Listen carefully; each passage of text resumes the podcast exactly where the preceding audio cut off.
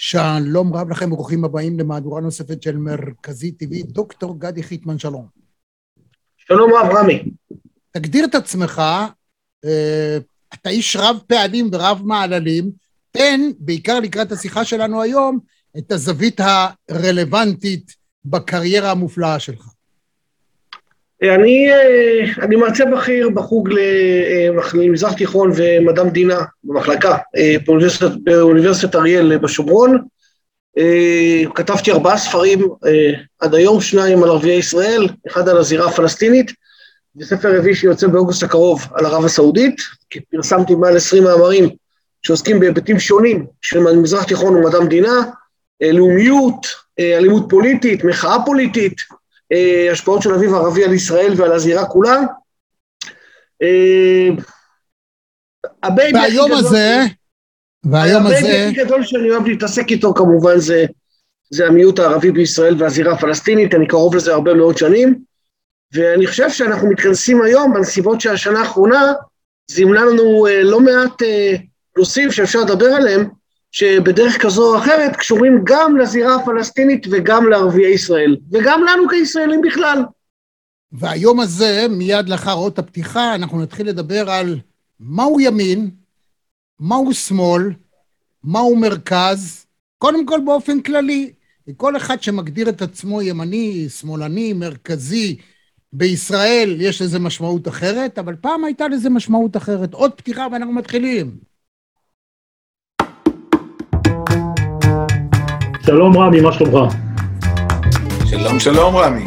אני רוצה להתחיל בשאלת רב. אפשר? כן. בבקשה. ערב טוב, רמי, פעם ראשונה בחיים שלי בזום. ופתאום אני אדבר איתך, לא חלמתי שאני אדבר איתך. אז אני קודם כל לכבוד, אולי.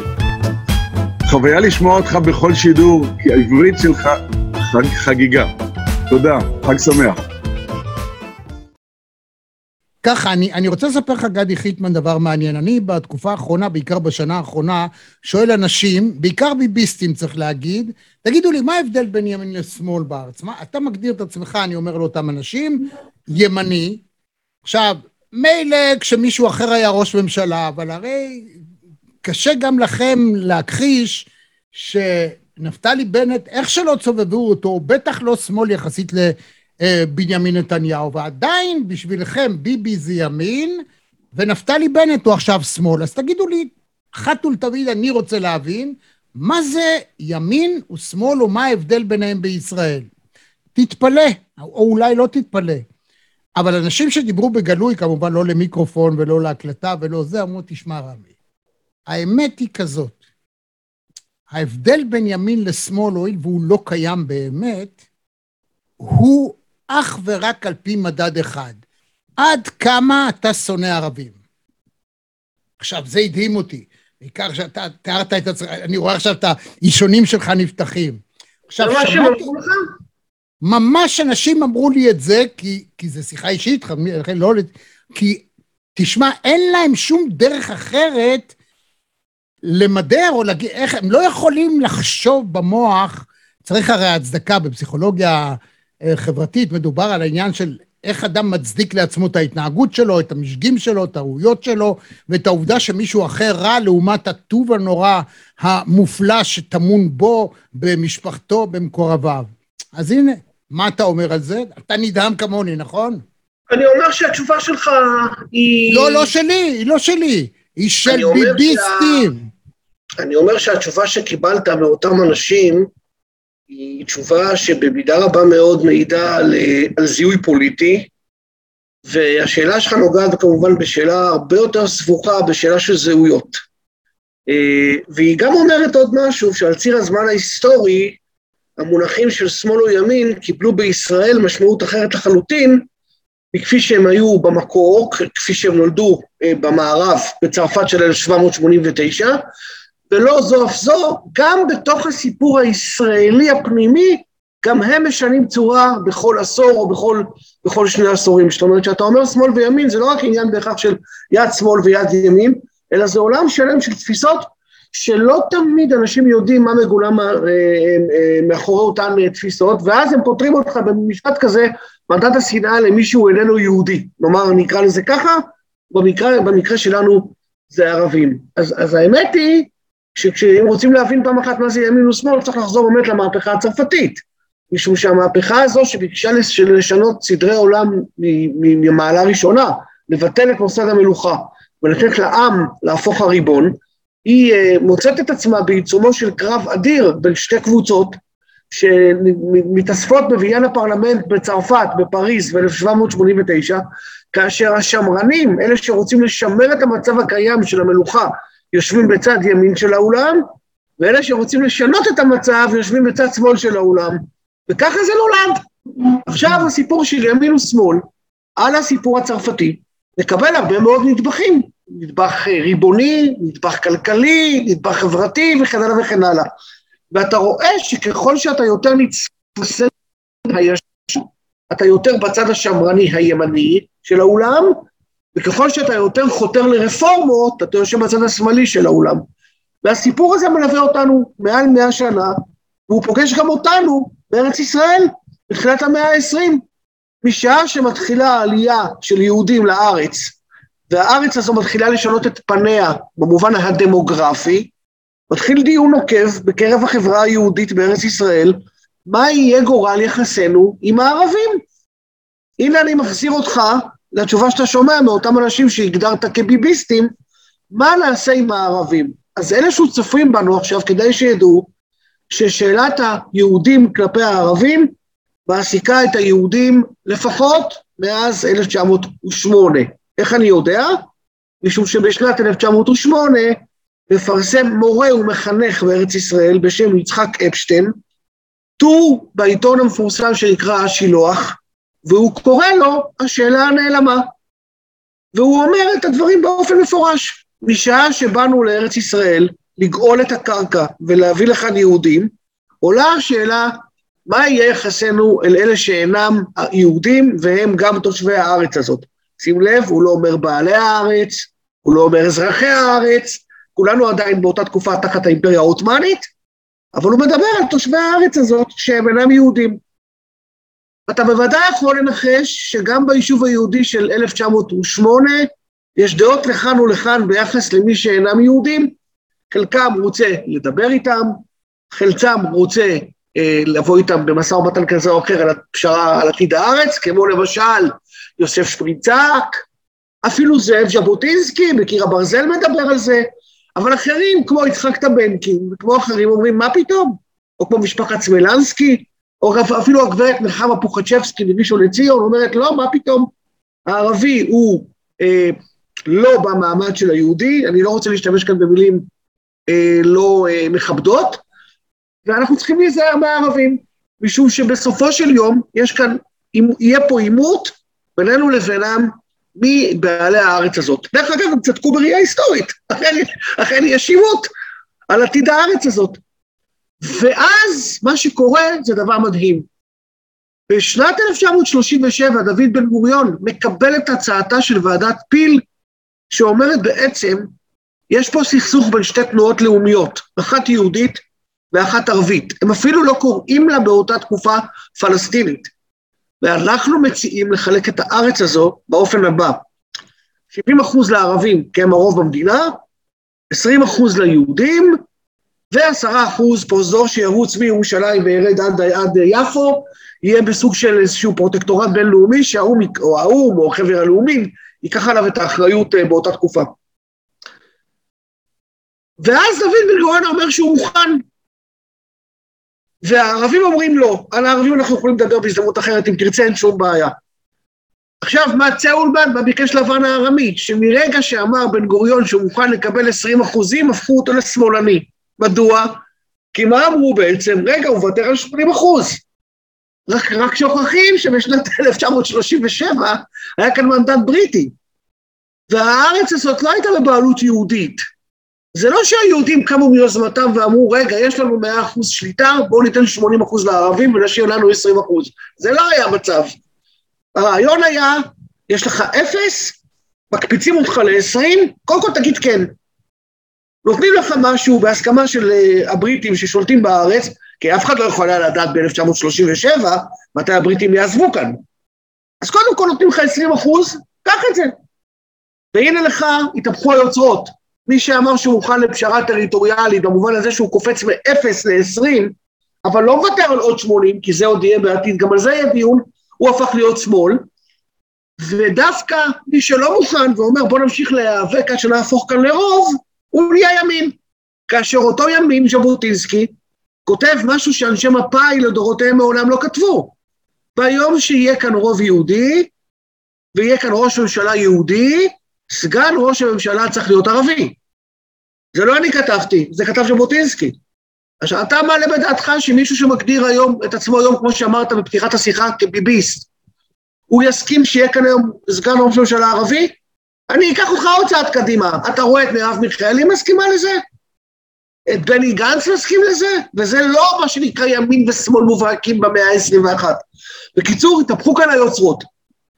אחרי מלחמת 67, הסיפור כבר הופך להיות הרבה יותר אה, מורכב, משום שאנחנו לא רק בעלי הארץ מ-48, אנחנו הגדלנו את השטח של הארץ, ואנחנו מחזירים, על פי תפיסות מסוימות, נחלת אבות לבעליה. ואז הציונות של הרצל, שראתה את האדם במרכז, ובעצם ביקשה אמנציפציה, זה מה שהיא רצתה, כן? אנשים שוכחים שילמדו בכיתה ו', מה זה אמנציפציה. היא רצתה שהיהודים ינהלו בעצמם את עניינם מבלי שלא יהודים יתערבו. הציונות הזאת משנה את פניה משום שהיא כבר הגשימה את החזון שהאדם היהודי מנהל את עצמו. עכשיו היא מזיזה את עצמה למקום שבו היא מסתכלת גם על האדמה. ומכאן נולדו המונחים ימין ושמאל בישראל בהקשר של ארץ ישראל השלמה. זה אומר הקול שלי, זה אומר אולי לא הקול שלי, והשלישי אומר, לא בטוח שהקול שלי, בוא נעשה פשרה טריטוריאלית. אז ניסינו לעשות פשרה... ונאמר בקטע הזה, שבסופו של דבר בראייה היסטורית יש שיאמרו שזה שכל הזמן יתעקש לכולה שלי, בסוף מפסיד. זאת אומרת, גם, עוד שנייה, בגין הרי כל השנים הוביל, זאת אומרת, הימין הישראלי שהיה באופוזיציה, כל הזמן אמר שלנו, שלנו, שלנו, ארץ ישראל השלמה וכדומה, ובסוף עם עלותו לשלטון הוא זה שהחזיר עד לגרגר האחרון, והערבים שלא רצו את החלוקה, הערבים שאמרה לא, לא, זה כל זה שלנו, הם אלה שהפסידו. זאת אומרת שאך ורק התפיסה הבן גוריוניסטית, או גם הז'בוטנסקיאית, שאמרה שפוליטיקה היא תורת האפשר, ובכוח לא יכול להיות הכל, לא יכול להיות חזות הכל, כי בסוף אתה, אתה יודע, במיוחד מי ששרד אחרי מלחמת העולם השנייה יודע שאם היטלר לא הצליח, אז יש מגבלות לכוח, אז אף אחד לא יכול להצליח רק באמצעות כוח. זה, אני מסכים במידה רבה לכל מה שאמרת, אני, אני, אני, יותר מזה אני אומר, אתה הזכרת את מנחם בגין ש, שחתם על ההסכם הראשון עם המצרים ב-77, אז נניח שסיני לא הייתה חלק ממדינת ישראל, מארץ ישראל השלמה, וגם פה יש דיון מאוד גדול, מהי ארץ ישראל השלמה, משום שהארץ המובטחת היא מנהר הפרת ועד נהר הנילוס, אז אם נהר הנילוס, אז גם, אז בוא, בוא נתחיל בבגדד ונתקדם לקהיר, בקיצור, אני אומר את זה במובן אולי טיפה אה, אה, ציני או משעשע, אבל, אבל יש כאן אמת שמסתתרת מאחורה שהיא אמת היסטורית מהתורה, שאי אפשר באמת, שאם אתה רוצה לקיים דיון אמיתי, שאי אפשר להתעלם ממנה לחלוטין. דא שגם מנחם בגין מכניס אל תוך הסיפור של הסכם אה, קמפ דיוויד אחד ב-78, הוא מסכים לדרישה של, של אנואר סאדאת שתהיה אוטונומיה לפלסטינים.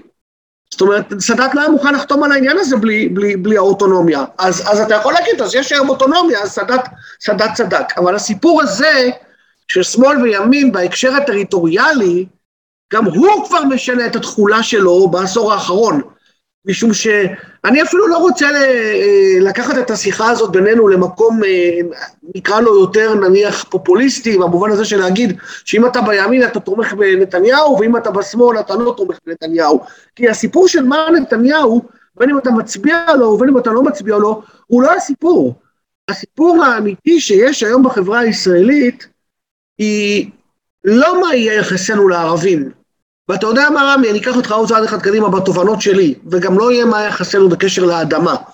אני חושב שלעת הזו, במידה לא מבוטלת, גורל השאלה בין ימין ושמאל ביחס לארץ ישראל השלמה הוא, הוא די הוכרע. אני חושב שרוב הציבור היהודי במדינת ישראל לא מוכן לפשרה טריטוריאלית עם הפלסטינים ביהודה ושומרון, ורואה בכל האזור של יהודה ושומרון, וגם בחבל עזה, ששם חמאס שולטת מאז 2007, רואה בזה חלק מארץ ישראל השלמה, גם אם על פי האמונה ועל פי ההבטחה האלוהית, ורוב הציבור לא מוכן להתפשר בעניינים האלה, וזה מתקשר במידה לא מעטה לתשובה ששמעת מאותם אנשים שאתה מדבר איתם, שאנחנו שונאים ערבים. משום שהטרור שהיכה בנו פעם אחר פעם לאורך השנים, כי גם הערבים לא הסכימו להתפשר, הפך את היחסים בין שני הצדדים לסיפור מאוד מאוד אה, גדול של חסם פסיכולוגי, איך, איך, איך אה, מגשרים על זה, בוודאי אחרי שאוסלו הצליח, אם הוא הצליח, באופן חלקי לכל היותר ולא יותר מזה. הסיפור היום בתוך החברה הישראלית, אם אתה שואל אותי, הוא הסיפור של איזה חברה יהודית אנחנו רוצים פה. זה הסיפור, בעיניי. מדוע? משום שאם אתה שומע אנשים שלא מוכנים שיהיה מצעד גאווה בכל מחיר, ואם אתה מדבר על, ואני לא מדבר רק על זכויות של להט"בים, אני מדבר גם על זכויות נשים, ואני מדבר גם על זכויות מיעוטים, ועוד אין ספור דברים שהיהדות הליברלית מוכנה לה, אבל היהדות השמרנית לא מוכנה לה, אז אני חושב שבמאה ה-21, בשנת 2022, אפשר לדבר על ימין ושמאל שמרני וליברלי במדינת ישראל, כאשר מי שרוצה מדינה יהודית, שים לב, אני אפילו לא אומר את המילה דמוקרטית, מי שאומר מדינה, מי שרוצה מדינה יהודית ליברלית, זה היום שמאל, ומי ש... ואתה יודע מה? אז נפתלי בנט הוא שמאל, ואביגדור ליברמן הוא שמאל, וגדעון סער הוא שמאל, כי הם רוצים מדינה יהודית ליברלית, ומי שרוצה מדינה יהודית שמרנית, או אמונית, הוא ימין. עכשיו, שבצ'אנל סמוטריץ' לשיטתי, או לתפיסתי, אומר את המשפט הבא, רוב הציבור בישראל הוא ימני, בהקשרים של ארץ ישראל השלמה, אני חושב, וזו דעתי הפרטית בלבד, אני חושב שהוא צודק. השאלה אם הוא צודק בש... ביחס לקביעה, האם רוב הציבור רוצה כאן מדינה יהודית שמרנית, שכמו שאוהבים לקרוא לה בשיח היומיומי, רמי, היא גם נקראת מדינת הלכה. ופה אני לא בטוח. המונח מדינת הלכה זה סוג של הונאה מפני שאנשים לא מבינים מה משמעותה. אני אחדד ואקרא לזה בשם האמיתי שלו. לא מדובר במדינת הלכה, מדובר במדינה חומייניסטית.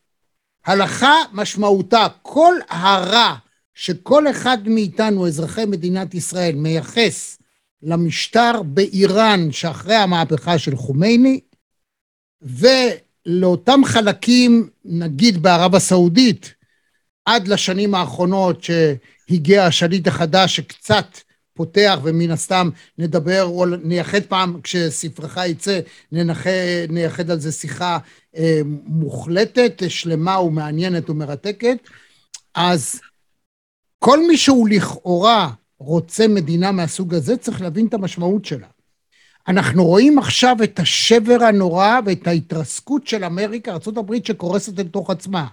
כשבית משפט עליון ברוב של שישה נגד שלושה שופטים עליונים, לוקח את החוקה האמריקאית חמישים שנה לאחור, וב-11 מדינות בארצות הברית היום, אפשר לחטוף שלושים שנות מאסר אם מישהו עזר לאישה להפיל. הרי זה דבר שהוא הוא, הוא פשוט לא נתפס. עכשיו, זה חומייניזם אמריקאי שקורע את החברה האמריקאית בשלבי ההתמוטטות של האימפריה האמריקאית, ואגב, זו תופעה שלאורך ההיסטוריה חוזרת. לכל אימפריה גדולה ששלטה על העולם, ההתמוטטות שלה נראתה אחרת מבחינה פנימית, אבל אצל כולם מה שקרה זה חורבן של החברה בתוך עצמה. האמריקאים קורסים אל תוך עצמם, אנחנו רואים את זה עם טראמפ, שרצה לעשות מרד נגד עצמו ברגע, מראש הוא ידע שהוא הולך להפסיד ואמר אני לא אקבל את תוצאות הבחירות ורצה בכוח להשתלט ואתה רואה את האפטר שוק עכשיו, גם מבחינה כלכלית, מכל בחינה שהיא ארצות הברית קורסת אל תוך עצמה, אלמלא הקריסה הזאת האמריקאית שמתחילה להתערער, פוטין לא היה מעז לעשות מה שהוא עשה, אבל הוא האמין שאם ביידן ברח מאפגניסטן הוא לא יעז לעשות שום דבר והאירופים יפחדו, ואז הוא היה בטוח שמה שהוא עשה בגרוזיה ובקרים הוא יעשה בקלות, ופתאום זה יתפוצץ לו בפנים. אגב, מבחינתנו זה דבר טוב. אז ההבדל בין ימין לשמאל, בדיוק כמו שאתה אומר, דוקטור גדי חיטמן, לובש צורה, הוא מקבל צורה, אבל אני לא בטוח שהחברה תקבל את זה, באמת מבינה את המשמעות של חברה חומייניסטית. אני גם לא בטוח שהחברה בישראל מבינה את הדברים לעומק עד הסוף, יכול להיות שיש אה, לא מעט אנשים שמבינים, אבל הנושא הזה לא, לא, לא מדובר, הוא לא מתווך מספיק לציבור בתקשורת, ואין מספיק אנשים שמדברים על זה באומץ ורואים מה קורה. אתה הזכרת דוגמאות מהמערכת הגלובלית, אה, ואני חושב שנגעת בנקודות מאוד מאוד נכונות. אני חושב שמה שאתה מתאר כאן על טראמפ בקונגרס בינואר 20, אה, ואחד, אחרי שהוא הפסיד, אה, ואפילו פוטין באוקראינה, מה שאנחנו רואים בארבעת החודשים האחרונים במלחמה באוקראינה, גם, גם זה סוג של פרדוקס, אפילו כלפי החברה הישראלית, כי תראה מה קורה כאן. רוב הישראלים תומכים באוקראינה, כי הם רואים תמונות של פליטים, ונורא עצוב, ומפציצים, ואין מים, ואין חשמל, ותמונות של מלחמה מש, אה, ש, אה, אה, קשה חובה האוכלוסייה באוקראינה, ואנחנו מזדהים איתם. אז, אבל כשאתה מאמת את הישראלים מול מה שעושה פוטין, אתה אומר להם, רגע חבר'ה, אתם, פוטין רוצה להחזיר את אימא רוסיה הגדולה לחיקו, כי פוטין הוא לאומן, הוא, הוא לאומן במובן הזה שהוא חושב שהלאומיות הרוסית היא נעלה על פני כל, רוסיות, אה, על פני כל לאומיות אחרת, בוודאי כזו שהיא לאומיות אוקראינית. אז למה כשאני מדבר איתכם על החזרת אימא רוסיה לגדולתה, נניח לא כל ברית המועצות, אבל חלקים מברית המועצות בתקופת הצער של המאה ה-19, למה אנחנו מזדהים עם החלשים, אבל כשאנחנו מדברים על החזרת ארץ ישראל אלינו, אז זה בסדר.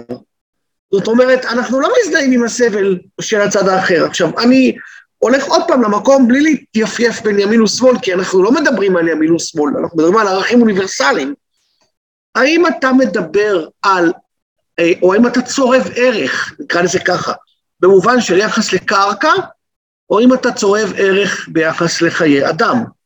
אני חושב, רמי, שב-2022 כדאי לשאול את השאלות של ימין ושמאל במדינת ישראל, בהקשר של שלושה מפתחות שאני אציע אותם לך ולצופים, ואם הם אוקיי. ירצו, הם ייקחו, ואם הם לא ירצו, לא קרה שום דבר. המפתח הראשון הוא המפתח הטריטוריאלי, האדמה, המפתח השני הוא המפתח הדתי, עד כמה אני רוצה מדינה ריבונית אה, אה, חומניסטית, כמו שאתה קראת לה, או מדינת הלכה, או מדינה יותר ליברלית, והמפתח השלישי הוא המפתח הכלכלי, כי אנחנו לא הולכים לברוח גם מהמפתח הכלכלי. והפרדוקס הכי גדול בישראל, שאולי הפיל לי את האסימון באופן המוחץ ביותר, היה בתקופת הקורונה, כאשר ראית המון המון המון עצמאים שהם מה שנקרא ימנים, רצו לממשלת ישראל של נתניהו עם שר האוצר כחלון ואחר כך שר האוצר ישראל כץ, וצעקו בקורונה, תעזרו לנו, אנחנו קורסים. מדינה קפיטליסטית ימנית לא אמורה לעזור לעצמאים. כשם שהיא לא מתערבת להם בגובה ההכנסות שלהם בקפיטל שהם צווחים, בהון, קפיטל, שהם צוברים כי הם קפיטליסטים, בתפיסה הימנית שלהם, ככה הם הפכו אותה ברגע אחד בתקופת הקורונה למדינה סוציאליסטית של שמאל, סושיאל, שהם אמרו, חבר'ה, כל ישראל אחים זה לזה, כל ישראל ערבים זה לזה, בואו תצילו אותי. ובאופן מאוד מעניין, דווקא ישראל כץ, שהוא איש ימין ליברלי, עם תפיסות קפיטליסטיות, שר אוצר, אמר, אני לא רוצה לעזור לכם. אני לא רוצה לעזור לכם לא כי אתם, לא כי אתם מסכמים, אני לא רוצה לעזור לכם כי זה לא תפקידי לעזור לכם, בתפיסת העולם שלי. אז כמובן שהיה מעליו ראש ממשלה מאוד חזק, כמו בנימין נתניהו, שהחליט לעזור להם, אז עכשיו מה נגיד, שאם בנימין נתניהו עזר עזרה סוציאלית לשולמנים שקרסו, כן, אז מה, אז הוא שמאל? זו שאלה מאוד מעניינת, נכון? אם אתה שואל אותי, יש לי תשובה. יפה. בנימין נתניהו הוא אחרון המפא"יניקים. בנימין נתניהו, שמע טוב, גם בהתנהלות שלו הכלכלית, החברתית, הפוליטית והביטחונית, בכל ארבעת המישורים, בכל ארבעת ה-layers, הוא שמאלן לכל דבר ועניין. אבל בגדולתו הוא יודע להציג את זה כאילו הוא ימין, אבל הוא לא ימין. אז... רגע, אז, עוד מש... כשאתה שואל מה זה ביביסטים ולמה אנשים, דיברנו קודם על פסיכולוגיה חברתית וכדומה, על ה... אה, אותו חלק שאדם, הוא, הוא נקלע למצוקה, הוא לא יודע איך להסביר לעצמו האם הוא ימני או שמאלני, האם ביבי ימני או שמאלני, זה, זה סוג של מצוקה נפשית מאוד קשה, ולכן בסוף, אני חקרתי אותם, בכל זאת קצין בכיר במצ"ח, הגעתי עם האנשים האלה לנקודה, אוקיי, בסדר, בסדר, אבל תסביר לי, אני רוצה להבין מה ההבדל בין ימין לשמאל. הוא ניסה ככה, אוקיי, עכשיו תסביר, ואז אני נותן לו את הנימוק. בסוף אמר, אתה יודע מה? וזה לפחות 20 איש שדיברתי איתם, בש... בשקל לבד. ואנשים שהם מגדירים את עצמם כביביסטים. זה כמה אני שונא ערבים. אז אחר כך, שאלה הבאה הייתה, וביבי שונא ערבים? הוא באמת שונא ערבים? לא. ביבי הוא אומן, הוא, מפאיניק לכל דבר ועניין, חרד באמת לחיי אדם, לא יוצא, הוא לא הרפתקן במובן הצבאי, הוא די שמרן, הוא משתף פעולה עם, עם כוחות הביטחון, הוא לא אחד שדווקא שולח ועושה, זאת אומרת, יאמר לזכותו של ביבי שבעשר או שמונה, שבע שנים הראשונות, עד שהוא הסתכסך עם עצמו ועם משפחתו וכדומה בשטויות שלו, הוא היה ראש ממשלה טוב. והוא הניח את היסודות שנתנו מצד אחד את הסכמי השלום עם האחרים. וה... תראה, מה שביבי עשה, אי אפשר יהיה לקחת לו את הברית למשל שהוא הצליח לכרות וליצור ציר שהוא מיוון דרך קפריסין ועד מצרים וערב הסעודית וירדן זאת אומרת, וסעודיה. זאת אומרת, אי אפשר לקחת את זה ממנו. הוא לא אחד ששש אלי קרב ויוצא למלחמות סרק. הוא מאוד מאוד זהיר בחיי אדם וכדומה, ולכן להפך, תמיד, תמיד השמאל הוא זה שנכנס ונתקע, עד שהגיע לנו ברק ואמר לא רוצה יותר להיות בלבנון, אבל אתה יודע,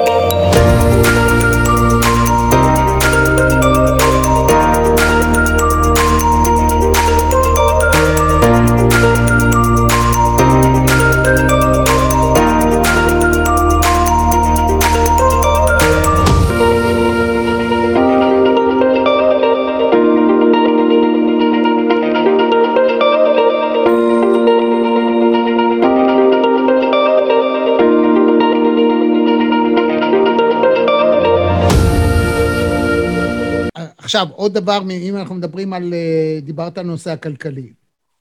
תראה, אנחנו חיים בעידן שבו הגלובליזציה קורסת. חורבן הגלובליזציה, מה שקורה היום, זה שהוכח שהגלובליזציה בסופו של דבר הנזק ממנה לא פחות מאשר היתרון.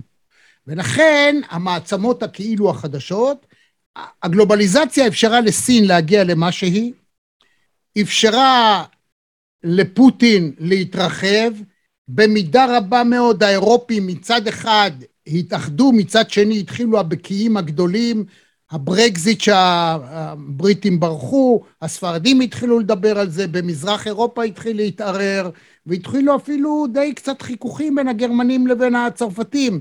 וכשהיה נדמה, והגיע אדון uh, טראמפ, שיש אומרים בסיוע רוסי או לא רוסי או היחסים שלו עם פוטין, הוא רצה למוטט את נאט"ו. הוא אמר להם, חבר'ה, מה אתם רוצים מאיתנו? אתם תשלמו, אתם רוצים נאט"ו, אתם תביאו את הכסף, אתם תשלמו, אתם תממנו, אנחנו מקסימום נמכור לכם נשק. ושפוטין חשב שאירופה מתמוטטת, אמר, רגע, האמריקה אימפריה קורסת, האירופים הם, הם די עם סדקים, הסינים רוצים לאיים ולהיות המעצמה הבאה, בוא אני אבטיח את עצמי, זאת הסיבה האמיתית שהוא רצה לכבוש. הוא אמר, אם הסינים הולכים להיות פה האימפריה הבאה, אז לפחות שאני אהיה יותר גדול ממה שאני עכשיו. לפי דעתי זה הראש שלו האסטרטגי. אבל הקריסה הזאת, עכשיו של הגלובליזציה, היא כן טובה לנו, ואגב הימין הוא זה שירוויח יותר. למה? כי יחזרו להיות גבולות. אה, אומות, זאת אומרת, ימין משמעותו גם של לאומיות, של חשיבות אה, האתני, של הרוב האתני במדינות. ואתה רואה את זה יותר ויותר ויותר קורה או מתרחש, ולכן הימין, אין, אין, אין שום תקווה לשמאל. לא בישראל ולא בשום מקום אחר, אלא לצרכים, כמו שאתה הגדרת אותם נכון מאוד, של זכויות פרט, ליברליזם לכאורה, אבל כל השאר זה לא עובד. אגב, גם הימין הכלכלי לא עובד, הוא בקריסה. זאת אומרת, המשבר שאנחנו נכנסים לתוכו נובע מכך שהקפיטליזם הפך להיות חזירי, בעיקר אמריקאי. הקריסה של המעצמה הגדולה ארה"ב נובע מכך שבסופו של דבר התחלת עם המהפכה הצרפתית, הגענו לאותו מקום. האצילים, זה לא רק המלוכה, האצילים, השכבה הדקיקה הזאת של הצרפתים, שבהם ל-90 אחוז לא היה כלום ו-10 אחוז לא ידעו כמה יש להם, הביא בסוף שעלו על הבסטיליה ועשו את מה שעשו. גם בארצות הברית זה מה שקורה. 92 אחוזים מהאמריקאי חיים מפייצ'ק לפייצ'ק, זאת אומרת לא מחודש לחודש, משבוע לשבוע. אפס חסכונות, אם הם לא עובדים משבוע לשבוע, אין להם מה לאכול. ושם לא כמו אצלנו, אין להם רכוש, הרוב המוחלט של האמריקאים גרים משכר דירה, פשוט אין להם מה לאכול. לכן אמריקה, שלכאורה נהדרת לכולם, יש לה את מספר ההומלסים הכי גדול בעולם, יש לה שניים וחצי מיליון אסירים, למה? כי הפריטו את בתי הכלא, ולכן יש אינטרס להכניס אנשים לכלא, כי יש מי שעושה מזה כסף. וכך הלאה וכך הלאה. אז הדבר הזה של הקפיטליזם שהופך להיות משוק פתוח תחרותי שמחל... שהכסף מחלחל למטה לטובת הכלל, הופך להיות לחזירי במובן שהעשירים מתעשרים בעוד שעניים נהיים יותר ויותר עניים ומעמד הביניים הולך ומצטמק. המצב הזה הוא לא טוב ואנחנו כיהודים וכמדינה יהודית לא יכולים לתת לזה לקרות ולכן אצלנו ימין ושמאל הוא תמיד יהיה עם בלנס מסוים. זה היה נאום חוצב להבות שאני מסכים ב-95% לכל מה שאמרת. אני, אני אתחבר ברשותך לסוגיה שהתחלנו לדבר עליה ואני אתייחס אליה משום שהיא מאוד נכונה ואתה גם דייק, ואתה מדייק אותה. קשר בין ימין ושמאל הולך בסוף גם לסיפור הלאומי. השאלה אם קשר בין ימין ושמאל צריך ללכת למקום הלאומי או למקום הלאומני. זה שאתה מוכן להיות לאומי במובן הזה שאתה ציוני, שאתה יהודי, שאתה אוהב את ארץ ישראל, או מדינת ישראל, שאתה הולך לצבא, לא הופך אותך בהכרח להיות פחות נאמן למדינה אם אתה בשמאל או אם אתה בימין. כאשר יש רבנים שקוראים לבני גנץ, ליאיר לפיד ולאביגדור ליברמן נאצים, אז אה, אתה שואל את עצמך, מה, מה קורה פה? אה, כאשר בנימין נתניהו מנסה להרכיב ממשלה בסבב א' של 2019 עם 60 מנדטים ויש לו עוד חמישה של ליברמן וליברמן לא מצטרף, והתגובה של נתניהו מול המצלמות היא היום לאביגדור ליברמן הפך להיות שמאל, אז אתה שואל את עצמך, איך אביגדור ליברמן נהיה שמאל? מה בדיוק קורה? זה אותו אדם שאמר שצריך לתת אזרחות לערבים על פי הצהרת נאמנות? אז הוא שמאל? אז, אז לכן זה חוזר לעניינים אה, מאוד מאוד דקים, וכדאי לחדד בהם, בין לאומי לבין, לבין לאומני. אני, אני חושב שאנשים שעולמם ה, ה, הלאומי, הוא, או המחנה הלאומי, הוא בעל תפיסות ימניות במובן הטריטוריאלי והכלכלי והדתי, הם, הם לאומיים, אבל יש בהם גם סממן של לאומנות. אה, לא רק בישראל, אה, פוטין ובולסונרו בברזיל, וטראמפ, אתה הזכרת את טראמפ קודם בארצות הברית, וויקטור אורבן בהונגריה, ואתה יודע מה, וגם ידידנו, חברנו מטורקיה, ארדואן. כן, שהוא איש הכי מוסלמים, אה, כן, זה ה-AKP. זאת אומרת, עכשיו, אה, כל זמן שאותו ימין מטפל במרכאות או שלא במרכאות בערבים, אז כל אותם תומכי ימין מוחאים כפיים ואומרים איזה יופי, מטפלים כאן בערבים. מה קורה כשהערבים רוצים להיות חלק מהחברה הישראלית? מה קורה כשמנסור עבאס בא ואומר, אני מכיר במדינת ישראל כמדינה יהודית? מה קורה כשהוא מנציץ הצידה את הסיפור הדתי ואת הסיפור הלאומי-פלסטיני, ואומר, אני רוצה לעשות קודם כל למען עניי עירי, למען ערביי ישראל, וקבל את זה. ומה קורה שאיש ימין מובהק, שאתה קראת לו מפאיניק, הוא זה שמכשיר את מנסור עבאס, להיות חלק מקואליציה. ואז כשנפתלי בנט ויאיר לפיד חותמים אותו על הסכמים, אז הם שמאל, כי הם חתמו איתו על הסכם עם מנסור עבאס והכניסו אותו אל תוך הקואליציה. בזמן ששמוטריץ' ובן גביר רצו לרב דרוקמן ואמרו, ייקוב הדין את ההר, לא תהיה קואליציה עם ערבים.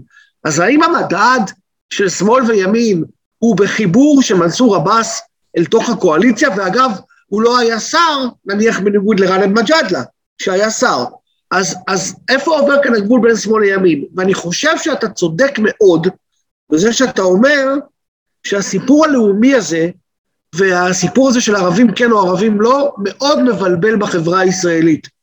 ובסופו של יום, אם אתה אה, אה, חי איתם בשכנות, בין אם אתה רוצה ובין אם אתה לא רוצה, אתה צריך להחליט לא רק אם אתה איש ימין או איש שמאל, כי זה עניין זהותי. אתה צריך להחליט מה אתה רוצה לעשות עם השכנים שלך. עכשיו אני ברשותך אהיה לרגע בוטה, ואם תרצה אחרי זה למחוק את זה בשידור, תמחוק את זה, אני מציע לא למחוק לא, את לא, זה. לא, לא, לא, אני כבר אומר לך, תחשוב מה אתה אומר, כי אני אצלי לא אני שום דבר. למדינת ישראל, מבן גוריון ועד נפתלי בנט, ואולי מהיום בלילה תחת יאיר לפיד, יש שלוש אופציות מול, מול הערבים באשר הם. האחת היא להרוג את כל הערבים, השנייה היא לגרש את כל הערבים, והשלישית היא להסתדר עם הערבים. אלה, אין, אין אופציה רביעית. אין אופציה רביעית. או שהם יהיו איתנו, או שהם לא יהיו בכלל כי הם לא ינשמו, או שהם יהיו במקום אחר. מכיוון שאופציה א' ואופציה ב' הן לא באמת ריאליות, וזה לא יכול לקרות. אז אנחנו כחברת רוב יהודי צריכים לשאול את עצמנו, בלי מונחים של ימין ושמאל, מה אנחנו רוצים מעצמנו? מה אנחנו רוצים מעצמנו מול ערביי ישראל פעם אחת, מול ערביי מזרח ירושלים פעם שנייה, מול ערביי יהודה ושומרון פעם שלישית, ומול ערביי עזה פעם רביעית. רוצה פעם חמישית? קבל. ומול הערבים הפלסטינים שהם כולם פליטים, וחלקם רוצה לחזור לכאן. איזה כיף לדבר איתך. לא. אני אענה לך, אני אענה לך את הבעיה. זה נקרא דיסוננס קוגניטיבי בפסיכולוגיה. הפער הזה, ההתנגשות הזאת בין מה שאתה, בין האופציות שאתה מעלה, הן מכניסות לבלבלה את האדם הפשוט. הוא לא יודע. כי הוא לא יודע, אתה יודע, אני לחצתי אותם בחקירה, את אותם אנשים, עד שבסוף הם נאלצו כלפי עצמם להודות, כי הם לא ידעו מה לענות, והם יודעים שאני לא, זה לא שידור או משהו, או מישהו ש... אוקיי, תחשוב טוב, תגיד לי מה. ובסוף חידדו את זה לשם. אבל אני אגיד לך איפה הבעיה. הבעיה היא מאוד פשוטה. אותם ערבים, והם, מספרם הולך וגדל, שאומרים אני ישראלי, אני, אני גאה בזה שאני ישראלי, אני לא אשאיר את ההמנון, את המילה, את המשפט הזה, נפש יהודי הומייה, אבל אני כן אעמוד דום, אני כן אלחם בשביל מדינת ישראל, אני אהיה קפטן של נבחרת הכדורגל ואין לי שום בעיה עם זה, ואני אייצג אותה כמו שצריך, ואני אעבוד בבית חולים ואציל אנשים, ואני אעבוד בכל בית מרקחת ואני לא אתן לו רעל במקום את הכדור שהוא צריך, או, או היום הם בתחבורה ציבורית, בכל מקום הם, הם עובדים. אז יש הבדל בין אלה לבין אלה שבאים ואומרים לאותם שונאי ערבים, אומרים אני פה. למה אתה רוצה לגרש אותי? אני אוהב את ישראל בדיוק כמוך. אני שונא אותם, את אלה שרוצים להרוג אותנו, או שיורים תולים בדיוק כמו שאתה שונא, ויותר מזה. הרי כשמי נכנס לעזה והמחדל הגדול שהיה? ערבים. אנחנו כולנו יודעים שכמה ערבים עובדים עם השב"כ, ערבים ישראלים, עובדים עם השב"כ, עובדים עם גופי ביטחון כאלה ואחרים. נכון, הם חלק מהמדינה, הם ברובם נאמנים למדינה, ואותו דיסוננס שהם חשים הוא נורא, מפני שהם אומרים לעצמם, אני רוצה להיות נאמן למדינה, אני אפילו לא מפריע לי שבדגל יש מגן דוד, אבל כל כך שונאים אותי ורוצים להרוג אותי שאני לא יודע איך להתגבר עם זה. אז אתה כמומחה ענק עם ערביי ישראל, איך הם מתמודדים עם הדיסוננס הזה? רוצה לעשות גלוי? בטח. מנסור עבאס זה ימין. בהחלט. הכי, מנסור עבאס זה הכי, הכי ימין שיש. בתפיסות החברתיות-כלכליות שלו, דתיות שלו, גבר ואישה, מעגל לפני חתונה, קיום יחסי מין בעת נידה, עלייה לרגל למכה, כן, תפיסה של כלכלה קפיטליסטית. מנסור עבאס זה ימין, מלא מלא ימין, מלא מלא. יש רק בעיה אחת איתו. אתה יודע מה הבעיה שלו? שהוא מוסלמי. ואז ברגע שהוא מוסלמי, והוא לא משלנו, אז הוא כבר מחבל. הוא תומך אחים מוסלמים והוא, והוא איש טרור. אז יכול להיות שמנסור עבאס הוא תומך אחים מוסלמים, והתנועה האסלאמית היא באמת צאצא של האחים המוסלמים, הכל נכון. ויכול להיות שמנסור עבאס גם לא חלה, לא ויתר אף פעם על החלום שתהיה כאן מדינת הלכה מוסלמית. יכול להיות, אני לא יודע. אבל לעת הזו, מנסור עבאס רוצה שיתוף פעולה עם יהודים. יגידו שזה אינסטרומנטלי, יגידו שזה תועלתני, אבל הוא מכיר במדינת ישראל כמדינת העם היהודי, מכיוון שאתה לא יכול להרוג אותו, לא יכול לגרש אותו, ואתה צריך להסתדר איתו, כן, בסופו של יום להסתדר עם ערביי ישראל זה גם אינטרס של היהודים, כי אם לערבים פה יהיה אה, יותר אה, אופציות להשתלב בחיי המדינה, יהיה פה יותר שקט. ודווקא השנה, 2022, הוכיחה לנו יותר משנה שעברה שהערבים רוצים להשתלב. כי היה לנו את שומר חומות בשנה שעברה, שראינו את ערביי ישראל עושים אה, כמה ימי זעם בערים מעורבות, ושוב לקחנו צעד אחד לאחור ואמרנו, רגע, הם ערבים, מה הם עושים? אז הנה קיבלנו ב-2022 הוכחה, שגם היא דרך אגב יוצרת בלבול לא קטן. מצד אחד ראינו שני מפגעים ישראלים, או שלושה מפגעים ישראלים, ערבים ישראלים, שעושים פיגועים בבאר שבע ובחדרה, אבל ברגע שזה התחיל, במגזר הערבי זה מיד נעצר, כי ההנהגה התגייסה לעצור את זה, והציבור התגייס לעצור את זה, כולל מנסור עבאס, אבל הוא לא היה היחידי, ואז אמרו, רגע, רגע, רגע, זה לא משלנו, אנחנו לא, אנחנו לא רוצים את זה, אנחנו רוצים משהו אחר. אבל האזרח היהודי במדינת ישראל, התוצאה היא אותה תוצאה. למה? משום שהוא, א', יש קורבנות, לצערנו הרב, וזה כמובן תמיד מצער ומזעזע, ושתיים, ערבי הוא ערבי הוא ערבי, כן? הוא לא אכפת לישראלי הממוצע שגר בחולון, או בכפר סבא, או בחיפה, או בתל אביב, או ירושלים, לא אכפת לו אם הערבי הוא מחורה, או אם הערבי הוא משכם. להגיד לך משהו לא, לא נחמד? בוא נגיד אותו. רוב היהודים במדינת ישראל לא יודעים איפה זה חורה. אני לא אומר את זה בהתנשאות, חס וחלילה. חס וחלילה, ממש לא. אבל זו האמת הכואבת, וצריך להכיר בה. ולכן כאשר אה, מורה מחורה עושה פיגוע, או שב"ח, שוהה בלתי חוקי יוצא מאזור ג'נין ונכנס לבני ברק ועושה פיגוע, מבחינתו של הציבור הישראלי זה היינו הך. וזה מחזיר אותי למה שאני מנסה לומר לך מתחילת השיחה. עניין של זהויות, בעיקר בצד היהודי. מה אנחנו רוצים מעצמנו ולאן אנחנו רוצים להגיע? האם אנחנו רוצים להסתדר איתם, או אם אנחנו רוצים להמשיך לריב איתם? מכיוון שהמערכת הפלסטינית והמערכת הישראלית שזורות זו בזו, אבל גם תקועות זו עם זו, כן, ללא פתרון, אז כנראה שבטווח הקצר, אני אומר את זה בצער רב, באמת בלב כבד, נגזר לנו כנראה להמשיך ולדמם. הם יהרגו אותנו, ואנחנו נהרוג אותם, והם יהרגו אותנו עוד פעם, ואנחנו נהרוג אותם, וזה מין סיפור שחוזר חלילה פעם אחר פעם, כן, פעם בעוצמה יותר רכה, ופעם בעוצמה יותר אה, גבוהה, ואנחנו תקועים. וזה מחזיר אותנו לרשת של השיחה שרמי אמר, כשאני שואל אנשים, מה זה שמאל וימין? אז המדד הוא בעד או נגד ערבים. אבל זה הרבה יותר עמוק מזה. זה לא בעד או נגד, זה מדד השנאה.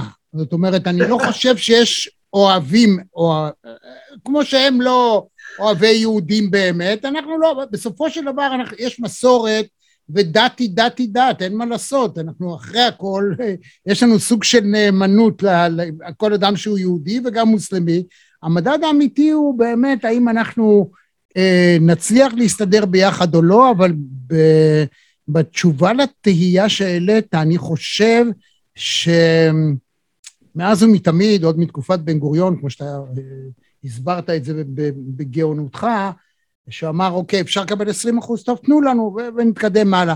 מאז ומתמיד היהודים אמרו, בוא ניקח מה שאפשר. זאת אומרת, כמו שהפוליטיקה היא תורת האפשר, אז אנחנו כיהודים תמיד שיחקנו על זמן. זאת אומרת, היינו ארץ ישראל קטנטנה, מוקפת אויבים, עם מיליארד מוסלמים שרצו לשחוט אותנו והם לא הצליחו. לכאורה, היינו בתחושה הזאת של עם לבדד ישכון, זה חלק מהמהות היהודית להגיד עם לבדד ישכון, אנחנו אור לגויים ומי שלא רוצה את האור שלנו אז יקבל את החושך וכל מיני מונחים מהסוג הזה.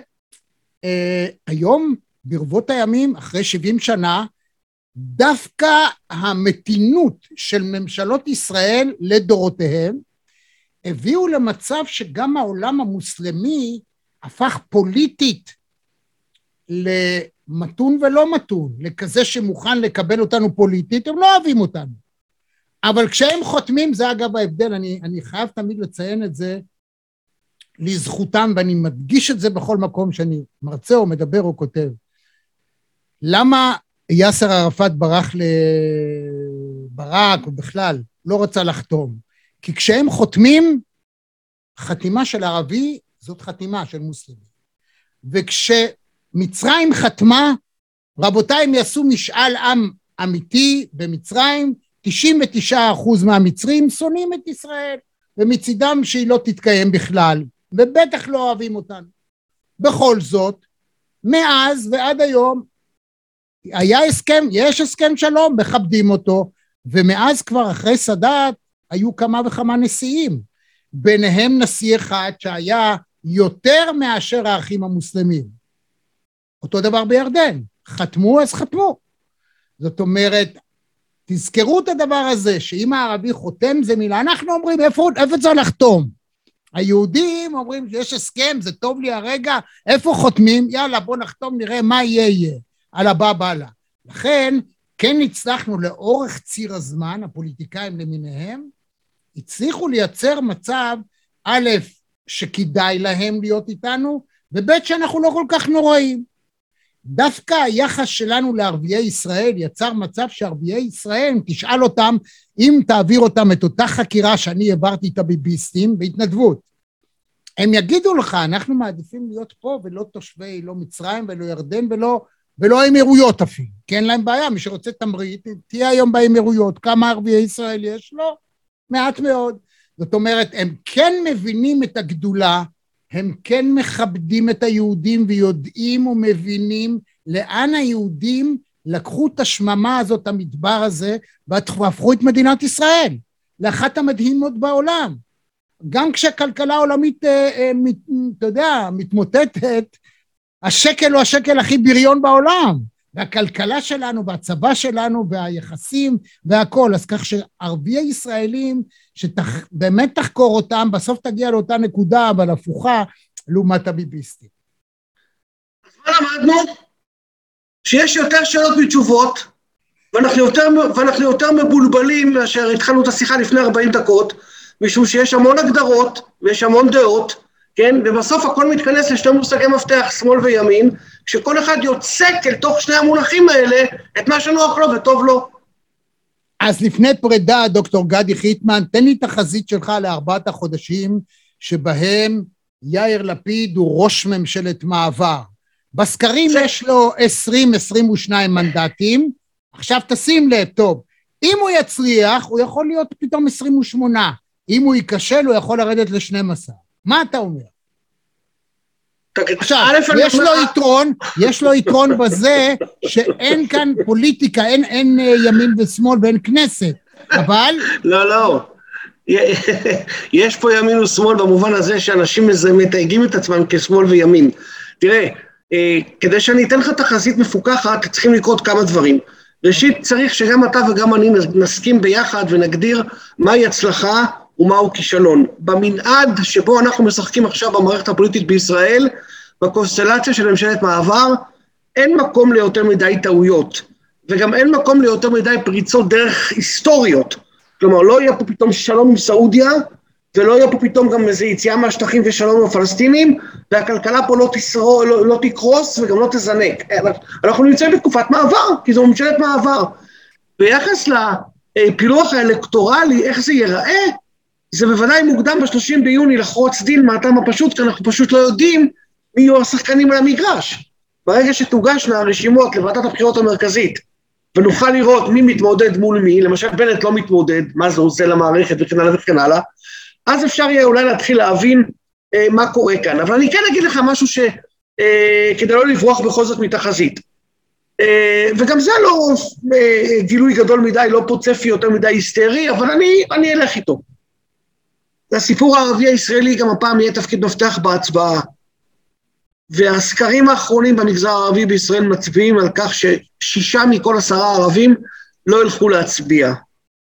ואם אחוז ההצבעה במגזר הערבי יהיה 40 אחוז או 41 אחוז, אז הסיכוי של הערבים להיות עוד פעם בקואליציה לא יהיה גבוה. והשאלה שהערבים צריכים לשאול את עצמם, ערביי ישראל, היא שאלה מאוד פשוטה. אם אחרי שנה בקואליציה שמנסור עבאס ניסה וגם הצליח לקדם תוכניות ארוכות טווח, לשפר את מצבכם, וחלקם כבר מתחיל להיראות גם בעין במימוש. אם אחרי שנה כזאת אתם לא הולכים להצביע, מתי תלכו להצביע? ועדיין לא השיבות לי לשאלה הפשוטה, יאיר לפיד. ואני אגיד למה, כן, למה אני שואל. תשמע, יאיר לפיד אחרי הכל הוא בשר מבשרנו, עיתונאי. בחור שהתחיל מזה שהייתה לו תוכנית שבועית, הוא היה כתב במחנה.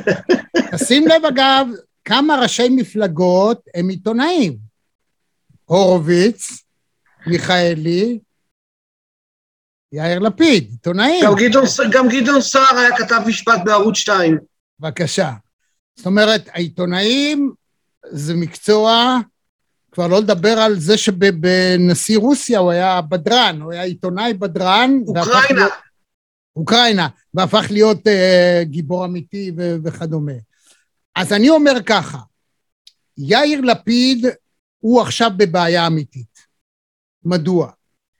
אין חולק על זה ואיש לא, אתה יודע, איש לא יכול להגיד מילה רעה על בנט כראש ממשלה, הוא היה ראש ממשלה ממלכתי, הוגן, אהוב, ישר, הוא שגה מבחינה פוליטית במובן הזה שהתפרקל, הוא, הוא הרי בחר את אלה שהיו איתו במפלגה, ואם בסוף הוא הגיע למה שהוא הגיע, ההתעסקות הזאת תמיד ת, תחרץ בזיכרון של כולנו.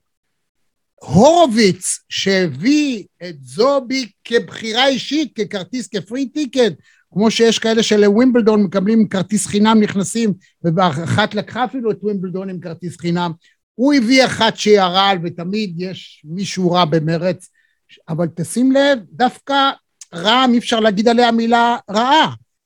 עמדו בהתחייבויות, הם לא הפילו את הממשלה. עכשיו בוא נדבר על יאיר לפיד. בנט הייתה לו שנה מצוינת, שנה ושמונה עשר ימים, הלך הביתה, ייזכר כראש ממשלה טוב, אין מה לעשות. אבל הוא התרסק פוליטית. שוב אני אומר לך, יאיר לפיד נכנס כשבסקרים יש לו 22 מנדטים. הוא יכול להיות 28 או 30, דווקא בגלל שבנט היום פרש וה, והכל אה, די פלואידי, הוא יכול להיות 12-15. איפה נקודות המפתח לפי דעתך שיקבעו את זה? אם לא, אז אני אגיד לך.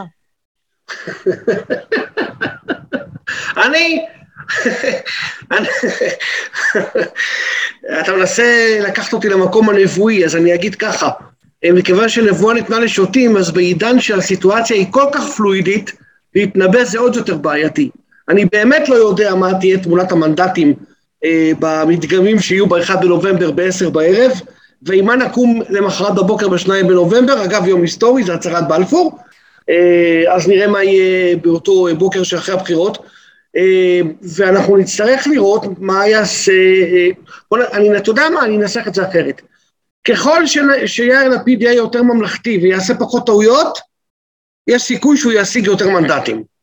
אז אני אגיד לך, ביבי עשה בית ספר לבנט בסופו של דבר על ידי שימוש בבן גביר. בן גביר יצר את, אותו, את אותם פיגועים על ידי זה שהם עשו את הדווקא, והדווקא הזה, וזה לא בעיה להתסיס על, על בסיס דתי, לא בעיה. עכשיו השאלה היא, ההחלטה היא פה של ביבי. האם ביבי עדיף לו שיאיר לפיד יהיה לו 22-25,